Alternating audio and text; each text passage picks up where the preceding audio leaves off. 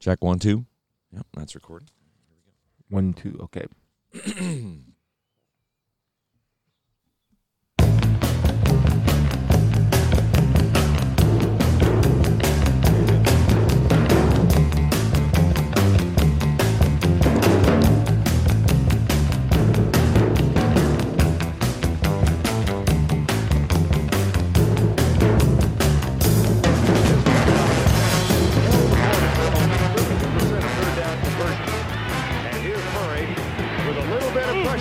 Picked off by Chris.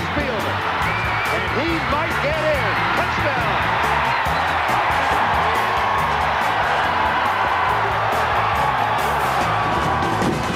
Well, it's a beautiful morning.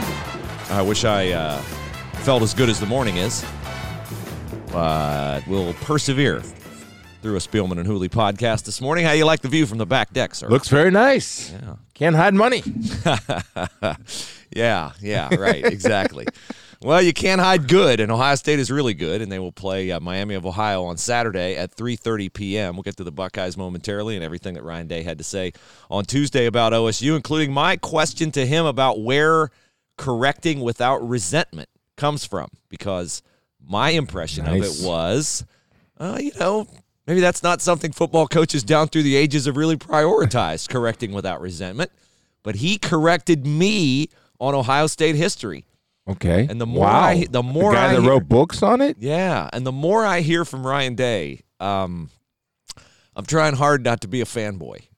I really am. I mean, I'm really trying hard not to be because I want to maintain my objectivity because I don't want to set people up for, you know, the kind of disappointment they've had in the past two years where they had great teams and they had a letdown. I've said they're a playoff team. I believe they're a playoff team. But the reason why What's I believe so strongly in them is shifting from their talent, their depth, their speed, their ability to their coach and to his staff, I might add. I got the chance Tuesday to talk to Mike Yurcich, the uh, quarterback's coach. Yeah. I've uh, heard Jeff Hafley talk, heard Al Washington talk.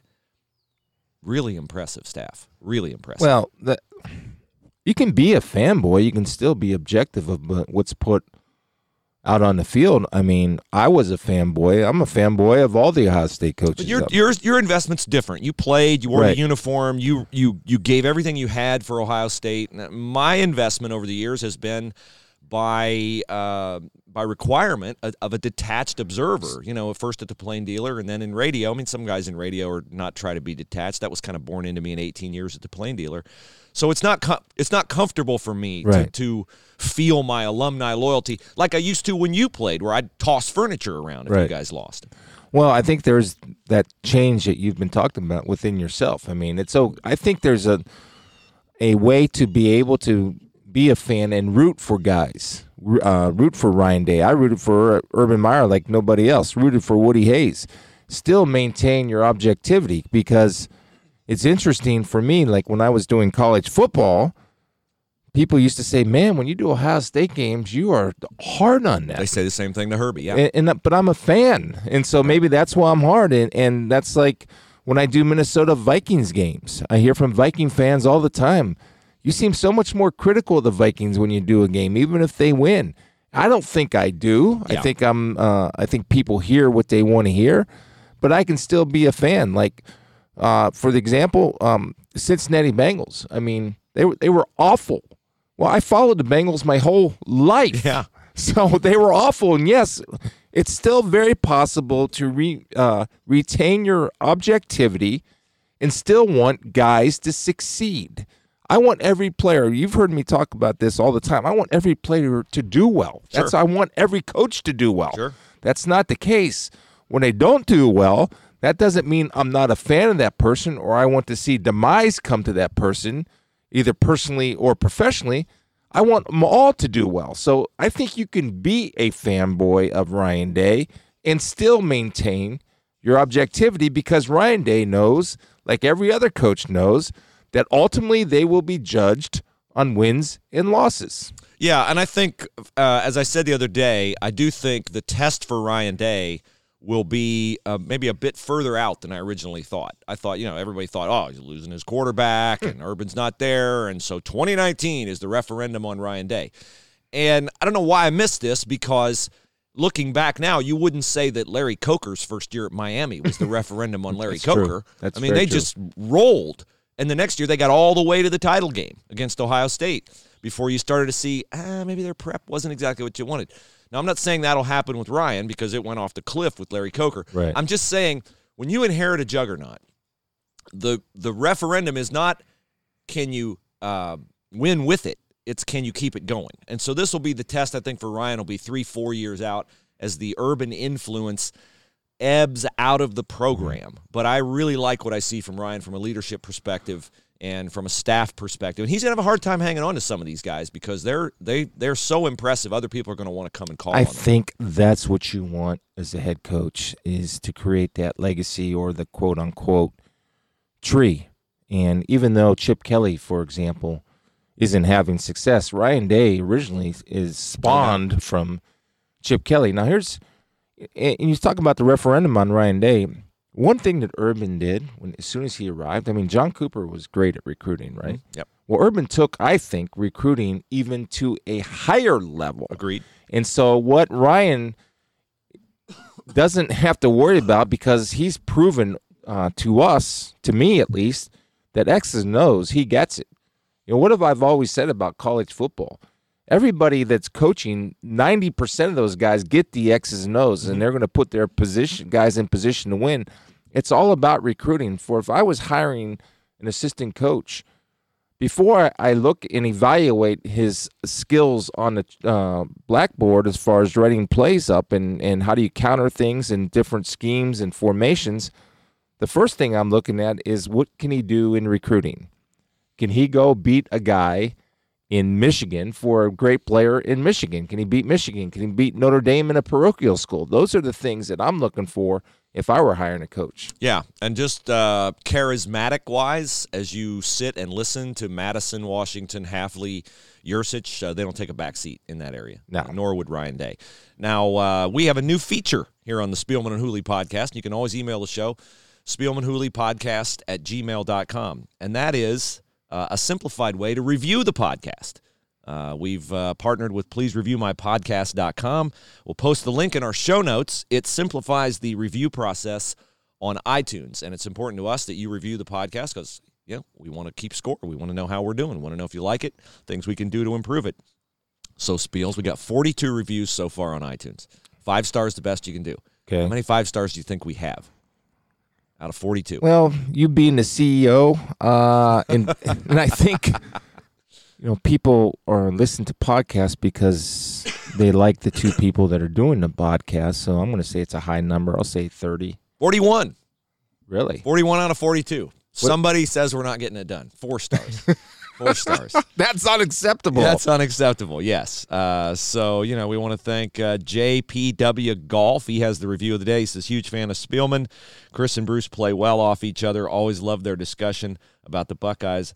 Uh, glad they had other topics as well, including their faith. So that's Yeah. important to us that you guys like it, and we'll hit on that uh, as we always do uh, later on in this podcast.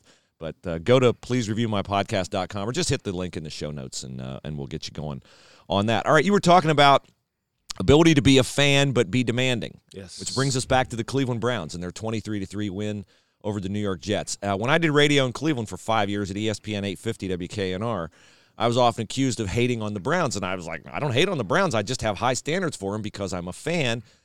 I'm trying to balance my um, wisdom from Chris Spielman. It's hard to win any game in the NFL with my boy, the Jets were bad and we only scored two touchdowns against a mm-hmm. really depleted defense. And I'm not sure that was a good enough performance to make me feel good about a schedule that the next five opponents right now are all 2 and oh. 0. Well, it's a tough schedule, including the Rams on Sunday night.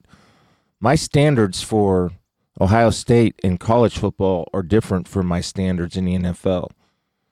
Ohio State plays an overmatched opponent in Indiana, and they need to drop 51 on a team like Indiana Yep. and only give up 10. I remember when Ohio State was still winning games last year, but giving up a total of four or 500 yards to the opponent. It's a different league Yeah. because there should not be a close game when Ohio State plays an inferior opponent because of the discrepancy in the talent level that Ohio State brings as opposed to the opponent brings. The NFL is totally a different animal, especially in the beginning of the year because it's highly competitive. These are the best players in the world. For example, the Bengals. The Bengals looked awful. I've never seen a defense look so bad and be so dominated in all in my years of actually analyzing NFL games. That shows you didn't do any Bengal games You last know, year. well, that's true. but I'm just telling you what I saw Sunday Sunday. bad. And you know, that's not me saying that's the Bengals saying that. Yes. And if they're not saying that, then they're not being honest with each other. Correct. But they are saying that. Now that being said, I promise you that it'll be a different Bengals team, especially on the defensive side of the ball, this Sunday. So when you take a look at Cleveland, Baker was 19 to 35. Okay, that's not good enough in today's day and age. Another NFL. interception. So he has to get better. Uh, one encouraging thing was the, the the throw that he made to OBJ, not the touchdown, the one down the sidelines where OBJ made a one handed catch. Yeah. That was such a beautiful throw that it was uh, remarkable the touch that he put on that. But I'm judging NFL teams by this. It's purely Bruce. It's it's a win loss thing, man. It is so hard, especially to go on a road on a Monday night when a team still has some optimism a semblance of hope, although it may be small in the Jets' case, and you're able to come away with a was a 23 to 3 victory. Correct. And the defense was improved. So if I'm a Browns fan, I'm going to really learn about my team when they play the Rams. And if they can take care of the Rams, then that I, I think it'll do wonders for their confidence because we look at this Browns team and there was high high hopes, high expectations. Well, this is a chance for them to live up to those high hopes and high expectations. They had a must win in Monday night. We both agreed to that with the Jets. No doubt. Now, can they carry that momentum and propel them into the rest of the season? I almost feel like the Rams game is a must win. Yeah. And I say that because it's home, and then you're at the Ravens, who now That's the Ravens tough- that'd be a great game. The. Ravens will get tested. They have the Chiefs this week. Well, they'll Excuse be me. they'll have their first loss this week. Uh, Monday, October 7th, Monday Night Football again. Browns at 49ers. 49ers are playing well. That's a good team. I'm telling you folks right now, the 49ers are a good team. Now, they lost their starting left tackle, Joe Staley, which could be a, a potential issue, yes. So Against we'll see how that's that plays out. Yeah. Myles Garrett. But then it's Seahawks at home. They're also 2 and 0 at the Patriots. Okay. And then the breather comes after that at the Broncos. And the Broncos on the road are never a bargain. No, that playing in that altitude makes a big difference. So, it, it yeah, I mean, I'm optimistic. I, I think defensively was where I wanted to see improvement, and we got that improvement. And I think Baker and this offense is still going to uh, gel together, uh, especially if you can get production like that from Odell Beckham Jr. and teams start having to take away OBJ. Then, of course, you have Jarvis Landry or Higgins or whoever it may be, and Njoku. All right, Ryan Clark was critical on the uh, Sports Center with Scott Van Pelt afterward that the Browns are too enamored with trying to feed everybody the ball and not running Nick Chubb enough. I don't really disagree with that. I mean, I know when you have Odell Beckham, I don't think you feed him because you want to further his star power. I think you feed him because you saw what he can do when he catches a slant. I mean, and the catch down the right sideline. I mean, the dude is a playmaker. If you got him, you better feed him. There's a reason why he But everybody paid else- what he pays I and why you yeah. give up what you give up. I wouldn't prioritize necessarily Jarvis Landry, David Njoku, or you know Higgins and all the other guys.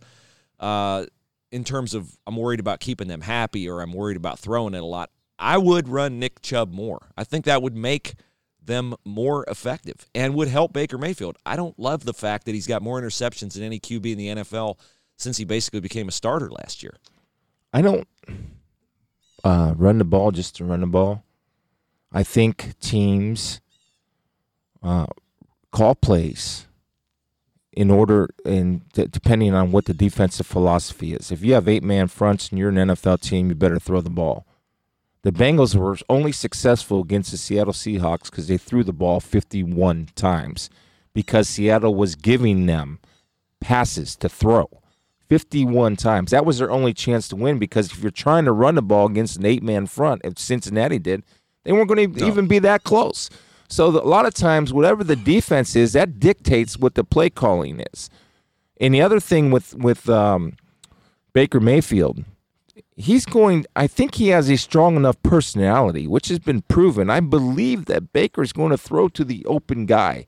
He's got to be able to stand there and say, because this happens in any uh, NFL locker room with uh, multiple talented receivers or tight ends.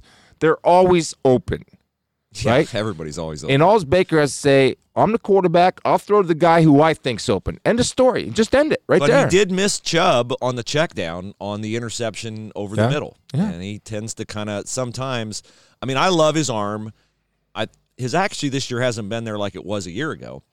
Um, and you do have to force it in there a lot of times in the NFL, but I don't know whether it's decision making or whether that was just an aberration or whatever. But the fact that he's thrown more picks than anybody since he became a starter is not a good sign for this offense. No, and that has to be cleaned up. That's that pure and simple. Uh, 18 carries for Nick Chubb. Uh, to me, that's not enough. And one of the reasons why I say you got to run Nick Chubb more is because you do have Kareem Hunt coming. Yeah, 18 eight carries is, is is plenty. You like that, huh? I'd I don't- to- I'd like to see him well, 22, if we if we had a 12 game season, I'd like to see 22 23. We Okay. have 16 games. That's true. But I'm I'm assuming when Hunt comes on, they're going to share because you have to get Kareem Hunt yeah. in football. Yeah. Um, your, your point is well taken. Yeah. So we both have a good point. Two truths. Two truths. That's right. It's possible. If well, true. You and I would love to see, yeah, if true. You and I would love to see Master Teague and J.K. Dobbins uh, share some carries. I mean, the Buckeyes against Indiana, um, phenomenal on the ground. I don't know what you, Miami of Ohio's so overmatched here. What um, Chuck Martin had the greatest. Chuck Oh, Martin is the head coach. The greatest line ever. Chuck Martin's the head coach at Miami, and his assessment of this was that it's like when you're picking teams on the playground, but Ohio State gets to pick the, the first 85. first picks. 85 picks.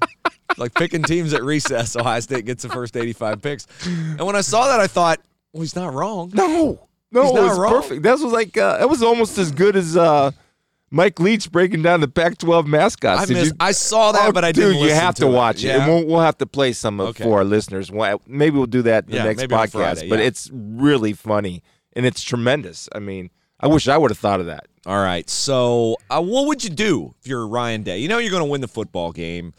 You go in. I mean, he kept talking on Tuesday about, oh, the mistakes are there. The mistakes are there. The mistakes has are there. to. And finally, I said, Ryan, come on. You said it four times. Like, what mistakes? And he went to technique and this, that, and the other. And I get it. And and there's nothing wrong with being a perfectionist and striving for perfection. But you go into this game knowing you're going to win it. You got the Big Ten after that. What would your objective be if you're Ryan Day to accomplish against Miami of Ohio? I want to be sharp for two and a half quarters and get up as big as I can. Then I want to get as much experience for other guys as I can. I just need to be sharp and feel good about the performance of my frontline guys. Then when I feel good, when I feel like okay, that's enough work for today, then I start playing other guys. So it's a great opportunity for the uh, backups to get some valuable experience. So they will have uh, that experience and that playing time just in case they're called upon throughout the year. But the first thing I'm looking for is not a letdown, a killer instinct, being sharp, crisp, and fundamentally sound and mentally sound. Once I get that feeling like, okay, that's a good job by my guys, everybody out, new group in. Uh, this is the second lowest priced ticket on the Ohio State uh, Really? schedule, which tells you what uh, Ohio State knows about this opponent. The uh, reason why Ohio State does not play a Power Five opponent this year is because remember when they had the home and home with TCU, and then Yeah. TCU asked out for just to play the one game in Dallas, which was supposed to be a neutral field, but I think they were surprised Ohio State fans took over Jerry's World. So that's why um, Miami has lost to Iowa 38 14. That game was 10 7 at halftime. They lost to UC last week 35 13. Y'all know Ohio State beat UC 42 to nothing. Their only wins over Tennessee Tech, an FCS team. They got a nice little quarterback. He's Blaine Gabbert's little brother. He's a freshman, so he's going to make some mistakes. Uh, but I don't know. Miami of Ohio, when I was a kid, they were a big time program at the MAC level. They got to be a top 10 team several times in the 60s and 70s. And you'll hear on the broadcast on BTN on uh, Saturday at 3:30 Cradle of coaches. Cradle of Coaches. So I thought, all right, I'm going to look up the Cradle of Coaches. I knew I knew some of it. But it is amazing the number of guys in succession Yeah. that they went through. Sid Gilman, who a lot of people don't know, tell them about Sid Gilman. Didn't Sid Gilman? I don't know. Sid Gilman. He I thought, you. I thought I had an NFL historian here. Didn't he invent the forward pass or something? Sid Gilman pretty much invented the forward pass. All, Yeah. the Lance Alworth, San Diego Oh, Chargers. okay, yeah. The the NFL passing took off because of Sid Gilman. I didn't know he coached at Miami. He was at Miami for five years. Wow. Then one of his assistants took it for a year. Then it was Woody Hayes for two, right. Ara Parseghian for five, Great Notre Dame coach. John Pont for seven. And you're going, ah, who's John Pont? John Pont went from Miami to Indiana and took Indiana to its only Rose Bowl. right. So if you'd like cred, taking Indiana to the Rose Bowl gives you cred. After John Pont, Bo Schembechler. That's right. After Bo Schembechler, Bill Mallory. Right. He did a great job in I Indiana. think was the winningest coach in Indiana history. Maybe Terry Hoeppner passed him. Not sure about that. Then after Bill Mallory, Dick Crum, and you may not know Dick Crum, but Dick Crum got Miami to number ten and number twelve in the country. He beat Georgia and South Carolina in back-to-back years in Mm-hmm. bowl games, SEC teams. Uh, then they had a little bit of a lull. Randy Walker, the North late Randy Walker. Randy Walker was, um, I think, credited to revitalizing uh, Northwestern. And and basically Randy Walker brought the spread You to college football, the spread offense to the Big Ten and college football, and that's who Pat Fitzgerald took over for after Randy after Walker passed tragic away death tragically. of yeah. Randy Walker and Terry Hoeppner, the late Terry Hoeppner, uh, passed away of brain cancer. Six years at Miami, got Miami to number ten in the country with Ben Roethlisberger. So they've had, and here's some other guys who've gone through there. Uh, Randy Walker's offensive coordinator, a guy named Sean Payton. um, uh, assistant coach at Miami at one time, guy named Jim Tressel. A guy who played at Wide Miami. receiver. Two guys who played at Miami, John Harbaugh and Sean McVay. Yeah. So they have a lot of history, but they don't have a chance on Saturday. 1987, I believe. They either the right before we went down to play LSU my senior year, Mhm. uh, Miami either beat them or took them down to the wire. I'm gonna have to we'll have to look that up during the break. Oh, wait a During second. the break, there are no breaks. We're getting kudos for no breaks on the pod on the podcast reviews, so we don't want to institute any. Uh, Chuck Martin's the latest guy. He came from Grand Valley State, won two national championships there. Um, He's a good guy. know. Is he a good Yeah. guy? You know him? He is. He's doing a pretty good job. I mean, he he was rebuilding from scratch, and that's Miami's a place where you have to. When you're rebuilding something, you have to give them time, and and you look at their schedule, right? Who they're playing. Who they lost to Iowa. Who was the other one? Iowa and Cincinnati. uh, Iowa and Cincinnati. They're building for the MAC. I mean, that's why these teams and and uh, play these schools, so they're getting toughened up for their MAC schedule. But the MAC again was pretty did pretty darn well this week in Eastern Michigan, I believe. Formerly the Huron, now the Eagles, They beat Illinois Illinois. at the Big Ten. Man, Lovie. Illinois, I, I don't understand how they how they're not. I know it's difficult. know. to- Why is it difficult? You got players in Chicago. You got players in Chicago. You can't keep them there because Chicago is a central hub, right? So Yeah. you think of all the schools that could come into Chicago. Mm, Notre Not Dame, only that from from from east of Chicago, Yeah. but then you start looking west of Chicago. Iowa, Nebraska. Yeah, there you go. Yeah. and you got to be able to keep those guys there.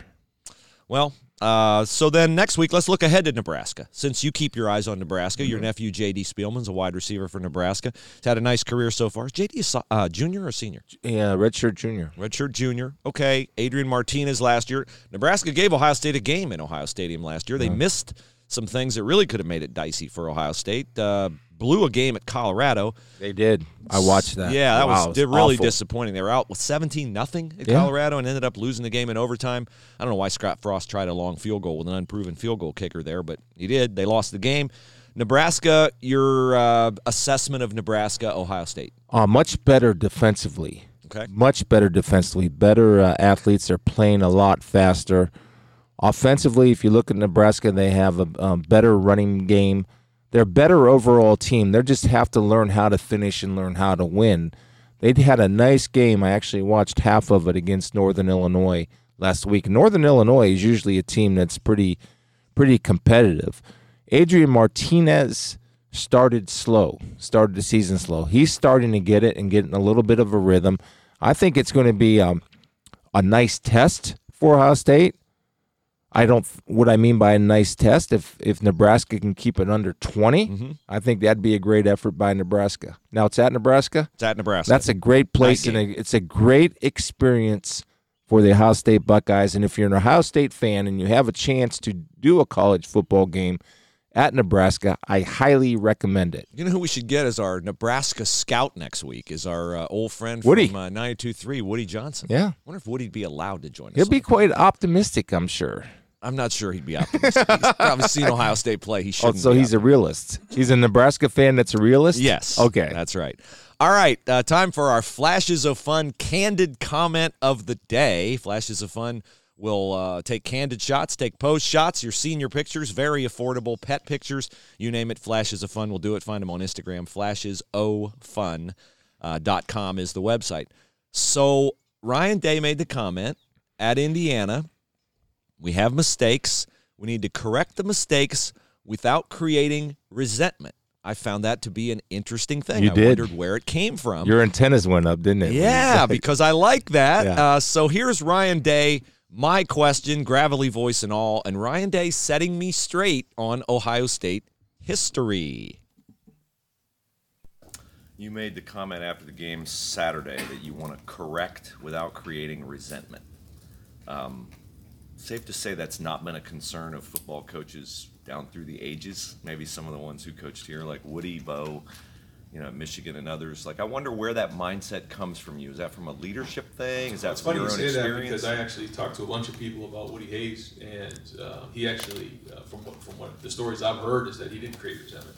That he was really hard, but he didn't create resentment, and the players loved him. And I think that's really important. Is you know a great coach can make corrections, show show someone where they need to improve, but then uh, don't belittle them or, or make them feel like you know they're inferior because they made a mistake. If they're going really really hard, here, here's how you become great and uh, that's really really important. And with young kids, we have to keep focused as well. That's part of this. But um, you know, th- these guys are willing to go hard, and it just goes back to the whole thing about love. You know, I mean, do they fear you? Do they love you? And I, I think that you know, right now our guys love us as, as coaches. We love them, and, and so that's that's healthy in my opinion. And uh, He's How'd- right. how'd he correct you? He's right. I'm wrong. and I mean, I said wrong? Woody corrected, you know, I said Woody wasn't worried about creating resentment. And he said, no, he's talked to people, and Woody's players loved him. And you know what? He's right. As I think back on that, and the, and the players with Woody that I've uh, talked to over the years, I'm sure Jeff Logan would concur with that. Dave Purdy would concur with that. Um, he was very tough, very hard. There were times they got exasperated with him, mad at him, laughed at him, you know, thought he was an old fogey or whatever but I do think they they loved him. I mean, he did a lot of things for guys off the field. Um, so I think Ryan is more right there than I am. I'm gonna bring you back into real town. Okay. Uh, apparently, you've taken over my body, and I'm about ready to take over All right. your Okay. Go mindset. ahead. Sure. It's impossible to coach a team of all the egos that a Division One program has without creating some resentment amongst your players because somebody always get is getting a bad rap. Just because they don't talk about that they have resentment doesn't mean uh, there is no resentment. They don't talk about they have resentment because the coach is a good coach and he's doing it your way. And it might have not might not wor- worked out. Ask Tate Martell if there's some Well, resentment. Yeah. Ask any kid that transfers out of here because for whatever reason it didn't work out here. And how many kids with the mindset today um, will look in the mirror and say, "Well, I was just not good enough for Ohio State, or that wasn't the place for me." There's, it's always uh, the I coach didn't like, over. yeah, Yeah. yeah, That's the I truth. got screwed over. Yeah. So you are not wrong. You are right. You, you, Chris Spielman is telling me I need to be more cynical. No, I'm not being cynical. I'm being realistic. No, you are. That You're the mayor of Reeltown. but it's just impossible. And this is not an indictment on any coach in the history. My dad coached for 40 years. There's guys that loved him, there's guys that resented him. That's life. That's sports. That's when you have an authoritative figure determining whether you can do play something or not play. If you're not good enough to play or you don't get to play much, there is some resentment that's created over a period of time from a coach to a player. It's the natural order of things. Yeah, that makes sense. That makes sense. Oh my gosh, Okay, what so is I- happening? to- You're so, So- nice now. It's- so I fell for that. I fell for that hook, line, and sinker. Oh, I can't even believe who I'm talking. But I did not fall Am I for. being punked? Am I being punked somewhere? but I did not fall for Freddie Kitchens nonsense there you go. about Myles Garrett, who got two personal foul penalties on Monday night. Here's Freddie Kitchens. This is the biggest bag of garbage I've ever That's heard. better, Bruce. There About go. how they're going to work with Myles Garrett and where Myles Garrett's penalties come from. Well, on one of them, um, you know, one of them he had to lower the target range a little bit from what we were told. Um, you know, and we'll keep keep working at it. I mean, that's the only thing you can do is keep and help him, put him in situations, uh, communicate with him to put him in situations to make better decisions. All right, it's a decision making uh, deal, and uh, you know he'll still continue to work on uh, his decisions. I couldn't tell you. He did not come. Continue to work on his decisions. He doesn't have time to make decisions in the middle of a pass rush. Like the guy, I wouldn't, I wouldn't tell him to change a thing. He's dominating. He's right on that fine line. Uh, I, I don't think he's at Ndamukong Suh level yet.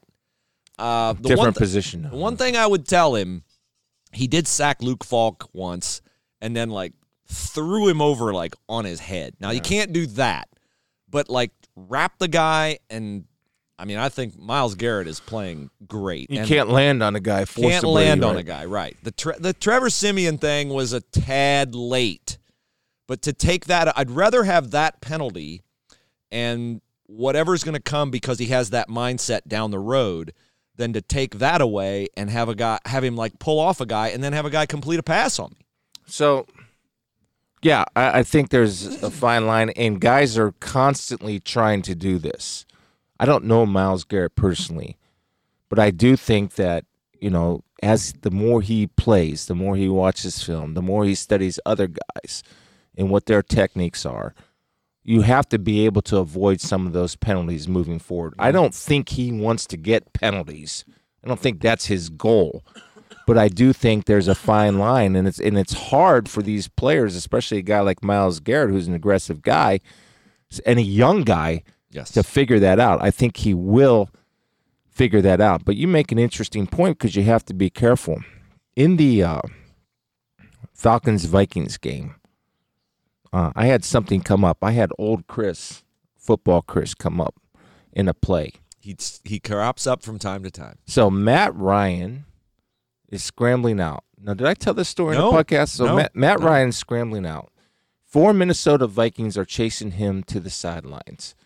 They start slowing down because it looks like Matt Ryan is going to run out of take refuge, sure. Take, and that's what usually happens, right? Instead, he faked like he was going out of bounds Oh. turned upfield and got another eight yards, and those four guys, because they were so afraid of getting a penalty or hitting them late, Matt Ryan. Matt Ryan. So on the a violation of the code. on the air, on the air, I said that would be the last time that he ever does that, because the next time he's running to the sidelines, I am taking 15. In fact, I'm calling timeout, bring the team over, and telling them take the 15 because he drew first blood. Johnny Rambo, he blew. He, drew first blood. He broke the unwritten rule. Yeah. I don't want to take the first shot, but if he's not going to play by the rules, then I'm taking 15.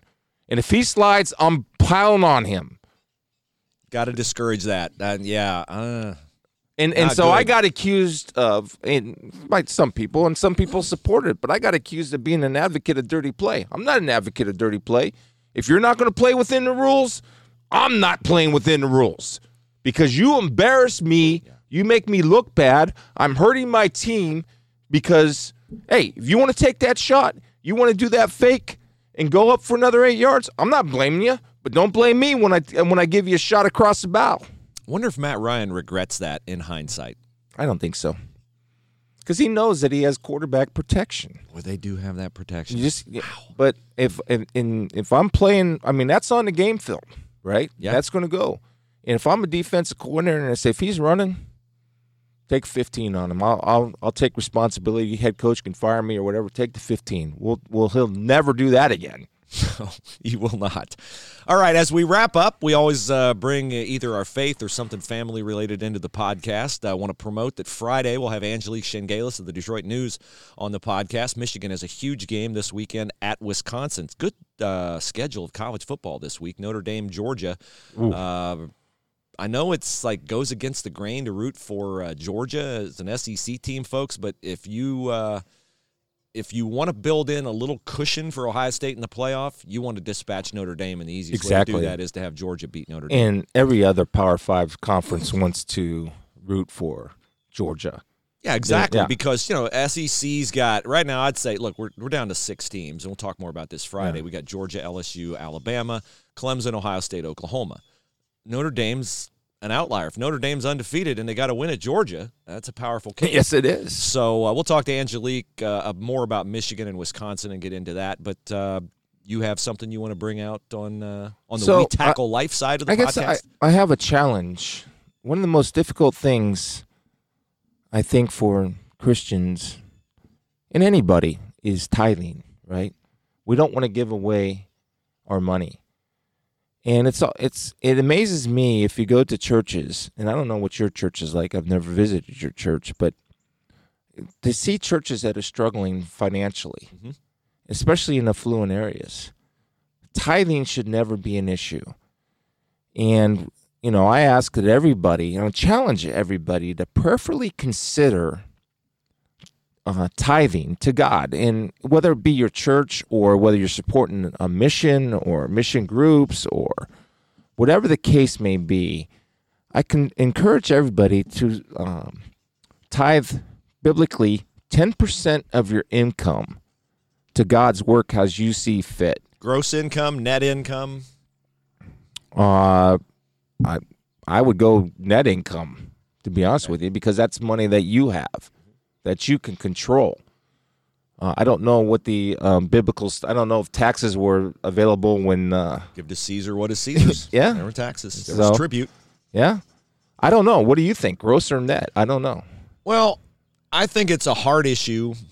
I do. Uh, I you- do gross actually, but I, Yeah. I think net I- would that's be what fine. we do. That's what I. th- I just And thought I'm- about what I did last year. I would just say that, uh, and the verse you sent me uh, was uh, from Second Corinthians nine. Uh, I'm going to read it. Go ahead. uh, it, it, I'm sure you've heard before. If you have been uh, in and around churches, you've heard the statement, "God loves a cheerful giver." That's where it comes from. And a sacrificial giver. You Give sacrificially, yeah. Uh, 2 Corinthians 9 7, let each man give according as he is determined in his heart, not grudgingly or under compulsion, for God loves a cheerful giver. But I just ask everybody to prayerfully consider uh, tithing. And I, I can promise you this because it's always worked out for me. Like every time that I lived to the, the mandate of tithing, and I haven't always done it, and I'm the first one to admit it. I've I've I've fallen short.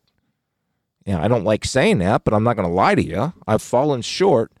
But every time that I've lived to the uh, the the biblical principle of tithing, I've always gotten more back in some way that I don't know how that came back. I don't know wh- where it came from or how it came, but it just seems like it came. And so I don't know if you've experienced that. I have experienced it. I hesitate to tell the story because we have a lot of listeners who aren't Christians, and I'm not setting this up, and I know you're not saying give so you're going to get back in in in the same way. No, I'm just saying that's a, that seems to happen to me. it, it has happened to me and it does happen to me and so first i want to refer to that scripture. If you continue to read on to the end of that chapter i just taught on that at uh, northwest chapel a couple of weeks ago. It talks about what i refer to as like this circle of blessing where you give other people are blessed by your giving. Right. they're encouraged by what you did for them. They pray for you. You get the benefit of them being um, your supporters. And it's like this circular thing where it all, as chris was saying it all comes back to you. Yeah. so i'll tell one quick tithing story which it's one of those moments if you're a christian if you're a believer you've all had them and it's one of those goosebump moments uh, years ago i just gotten divorced i was still in uh, the house that i'd bought with my uh, ex-wife um, and I was worried about making it financially. So I was listening to Christian radio, and they were having their fundraising thing.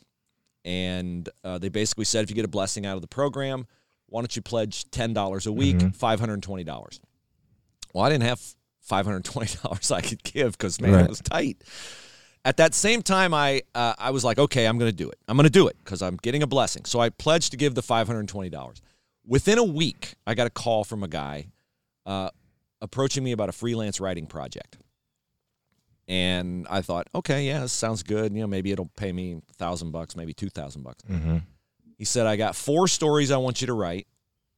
I'll pay you a thousand dollars for each story. Wow. I've got a fifth story I want you to write. I'll pay you twelve hundred for that one. Fifty two hundred dollars. One hmm. tenth of fifty two hundred dollars is five hundred twenty. Isn't that amazing? I mean, That's that was a great that's story. a Oh my goose. gosh. that's a goosebump moment. Yep. And again, we're not saying that'll happen to you because you want you give it. it- The That's verse not is why you give it, but God loves a cheerful giver. God doesn't love an expectant giver, Yeah. where you're like, I'm going to give this, so I'm going to get back. But it's a hard issue. Uh, it's something that you know is uh, is an essential part of your maturing in Christ and all that. And so, um, you can still be a little doubtful yet cheerful, but be obedient.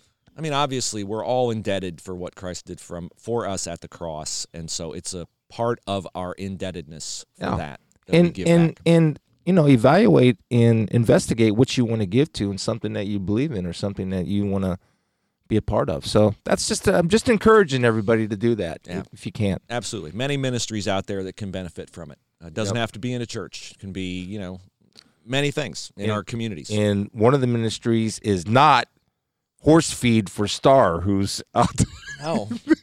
I don't know if they can pick up Star. Star likes to hide behind the uh, trees back there. okay But, but, uh, that's not a ministry Yes. so do not Notice that. contribute to the bruce Hooley No. clean the barn No. ministries Nope, nope.